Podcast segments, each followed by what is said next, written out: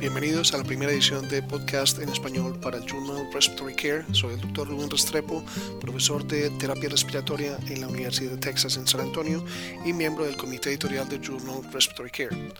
Este resumen del mes de agosto es posible gracias a la colaboración del licenciado kinesiólogo Gustavo Holguín desde Buenos Aires, Argentina.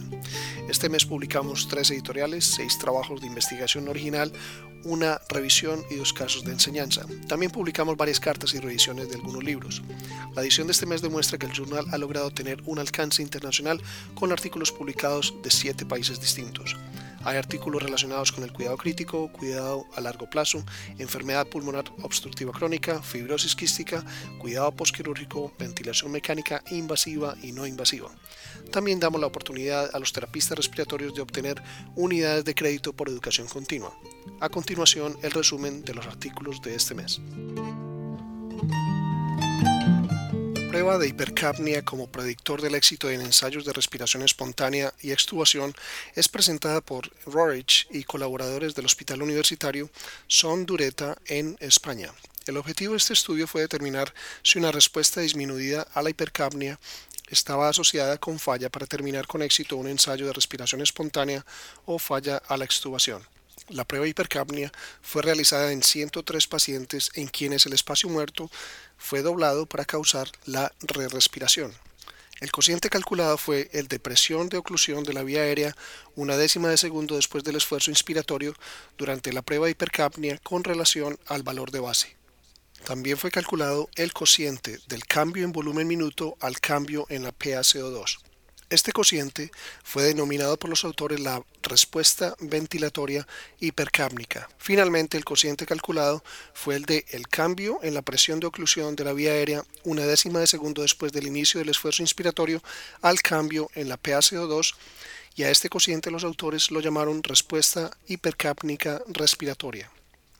Para predecir el éxito del ensayo de respiración espontánea y de la extubación, el cociente de presión de oclusión de vía aérea una décima de segundo después del inicio del esfuerzo inspiratorio durante la prueba de hipercapnia comparado a su valor de base tuvo una sensibilidad de 0.8 y una especificidad de 0.47. Para la respuesta ventilatoria hipercápnica, la sensibilidad fue de 0.86 y la especificidad fue de 0.53. Para la respuesta hipercápnica respiratoria, la sensibilidad fue de 0.82 y la especificidad fue de 0.55. Los autores concluyen que los pacientes que fallaron un ensayo de respiración espontánea o a la extubación tenían menos respuesta a la hipercapnia que aquellos pacientes que terminaron con éxito un ensayo de respiración espontánea y que no fueron necesitando reintubación. Sin embargo, la prueba de hipercapnia no fue útil para predecir el éxito a un ensayo de respiración espontánea o a la extubación.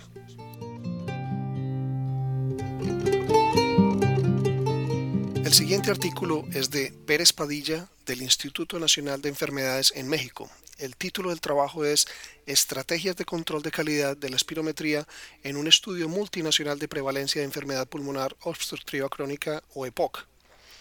Este estudio es el resultado de un programa centralizado de control de calidad de la espirometría desarrollado para una encuesta basada en población de la prevalencia de POC en cinco ciudades de Centro y Sudamérica como parte del proyecto latinoamericano para la investigación de las enfermedades pulmonares obstructivas.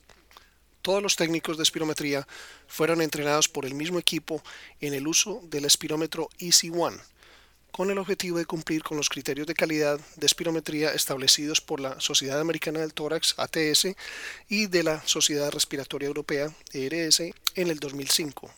En cada una de las cinco ciudades, un supervisor local identificó las, las espirometrías de mala calidad que necesitaban ser repetidas.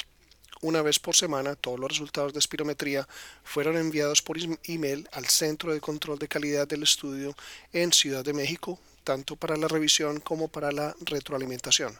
Al final del estudio, el 94% de los 5.315 sujetos tuvieron espirometrías que cumplieron con los criterios de, de calidad del ATS de 1994 y el 89% cumplieron los criterios tanto de la ATS como de la ERS del año 2005. El 90% de los 64 técnicos lograron que el 86% de sus sujetos cumplieran los criterios del ATS de 1994 y el 75% lograron que sus sujetos cumplieran los criterios tanto del ATS como la ERS del año 2005. En los primeros 10 sujetos evaluados, el 90% de los 64 técnicos de espirometría lograron que el 70% de sus sujetos cumplieran los criterios del ATS de 1994 y el 60% lograron que sus sujetos cumplieran con criterios del ATS-ERS del 2005. Los autores concluyen que la estandarización del equipo, del entrenamiento y de la supervisión de la espirometría es esencial en una encuesta multinacional de este tipo. El control de calidad centralizado se puede hacer vía email con buena confiabilidad y a bajo costo.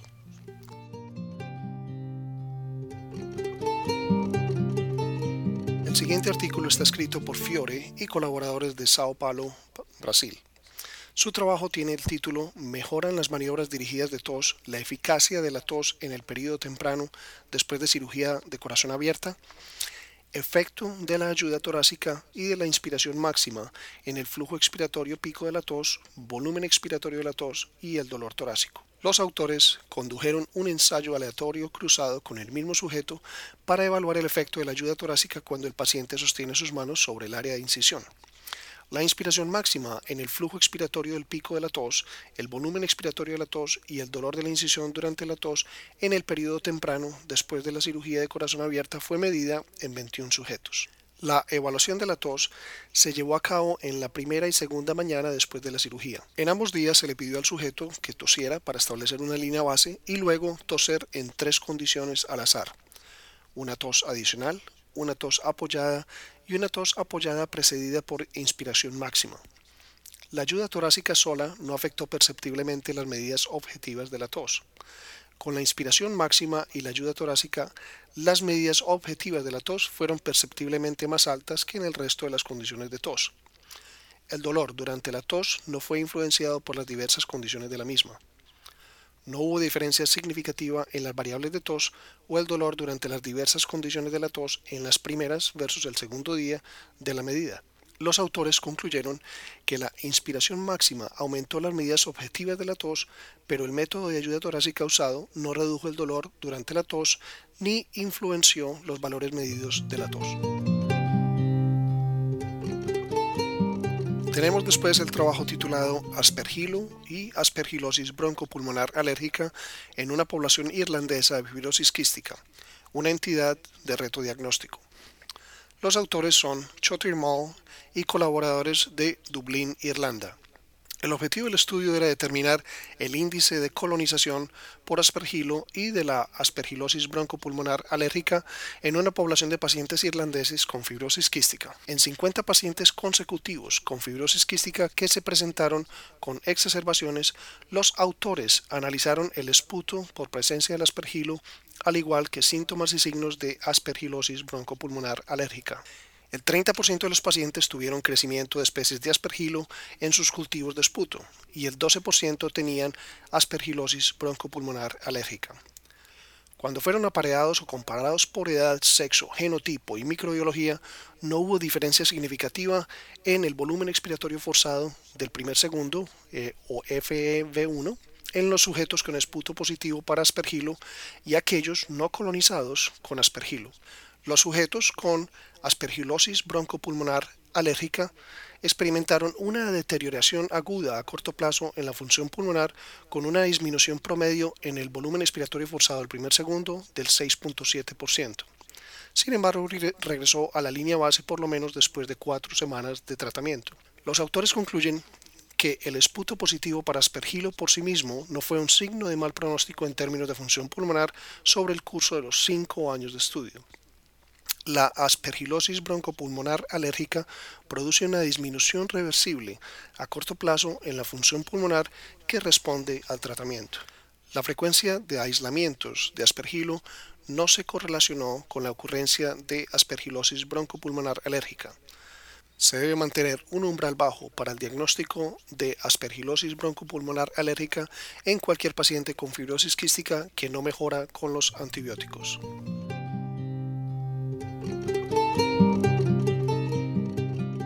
Monitoreo de la presión transcutánea del dióxido de carbono en una unidad especializada en destete. Es un artículo de Johnson y colaboradores del Hospital de Rehabilitación de Spalding en Boston, Massachusetts. El objetivo de este estudio fue evaluar los valores de PCO2 transcutáneos medidos durante el destete del ventilador y durante broncoscopias en pacientes ventilados. Los autores compararon la PCO2 transcutánea a la PCO2 arterial y al PCO2 al final de la expiración. La PCO2 transcutánea fue medida en pacientes traqueostomizados con falla prolongada del destete durante ensayos de respiración espontánea en el día, durante la primera noche fuera del ventilador y durante broncoscopia mientras que estaban ventilados. Esto se hizo en forma simultánea a la medición de la PCO2 arterial y la PCO2 al final de la expiración. Hubo cambios frecuentes de más de 10 milímetros de mercurio en la PCO2 transcutánea durante los ensayos de respiración espontánea en el día y durante los periodos iniciales nocturnos fuera del ventilador que influenciaron decisiones en cuanto a continuar o no el ensayo de respiración espontánea. La PCO2 transcutánea se elevó a menudo durante broncoscopia, influenciando un cambio en ajustes del ventilador el 44% del tiempo. La PCO2 arterial estuvo muy cerca de la PCO2 transcutánea con una diferencia promedio de 0.5 más o menos 4.1 milímetros de mercurio.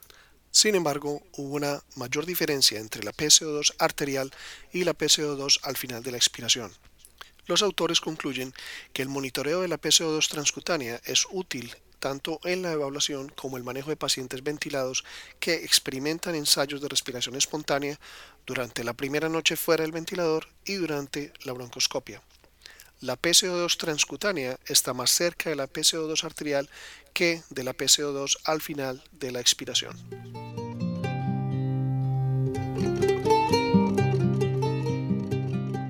El siguiente trabajo de Sara y colaboradores es de Tesaloniki, Grecia está titulado Calidad de vida y características socioeconómicas de los pacientes masculinos griegos en oxigenoterapia a largo plazo.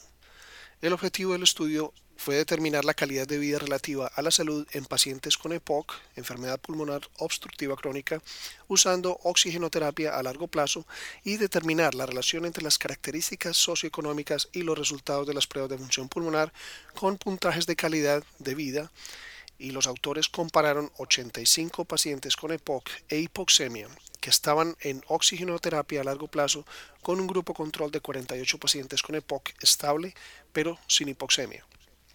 Se le pidió a todos los sujetos clasificar su disnea en la escala modificada de disnea del Consejo de Investigación Médica y tomar la forma corta de resultados médicos 36, el cuestionario general de salud y un cuestionario que fue desarrollado para este estudio que midió la independencia en las actividades de la vida diaria. Las pruebas de función pulmonar, los análisis de gases arteriales y las características socioeconómicas también fueron registradas. El estado socioeconómico de los sujetos fue moderado a bajo. La calidad de vida era deteriorada en pacientes con oxigenoterapia a largo plazo, especialmente en el dominio físico de la función y la mayor parte de las dimensiones examinadas correlacionadas con la severidad de disnea y del estado psicológico.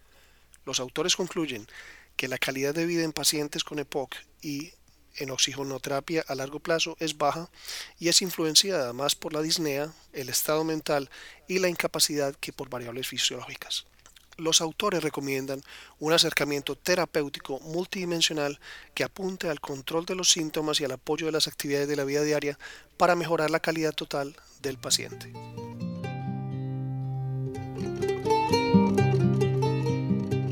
Finalmente, tenemos la revisión por Scala Inaldi de Hospital S. Donato en Arezzo, Italia, titulada Ventiladores para ventilación no invasiva para tratar la falla respiratoria aguda. El uso de la ventilación no invasiva para tratar la falla respiratoria aguda ha aumentado tanto dentro como fuera de la unidad de cuidado intensivo. La selección del ventilador es crucial para el éxito o la falla de la ventilación no invasiva en el escenario agudo, porque la pobre tolerancia y los escapes de aire excesivos se correlacionan perceptiblemente con falla. La sincronía paciente-ventilador y la incomodidad del paciente pueden ocurrir si el médico o el terapista respiratorio no pueden ajustar adecuadamente el ventilador para responder a la demanda ventilatoria del paciente y ese objetivo será alcanzado solamente si las particularidades técnicas del ventilador se entienden completamente.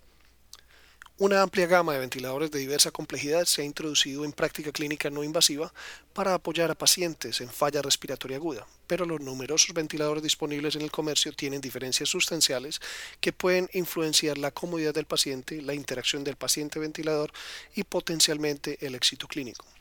Esta revisión examina los aspectos más relevantes de la, evolución histórica del equipo, de la aplicación clínica en la falla respiratoria aguda de los ventiladores para la ventilación no invasiva.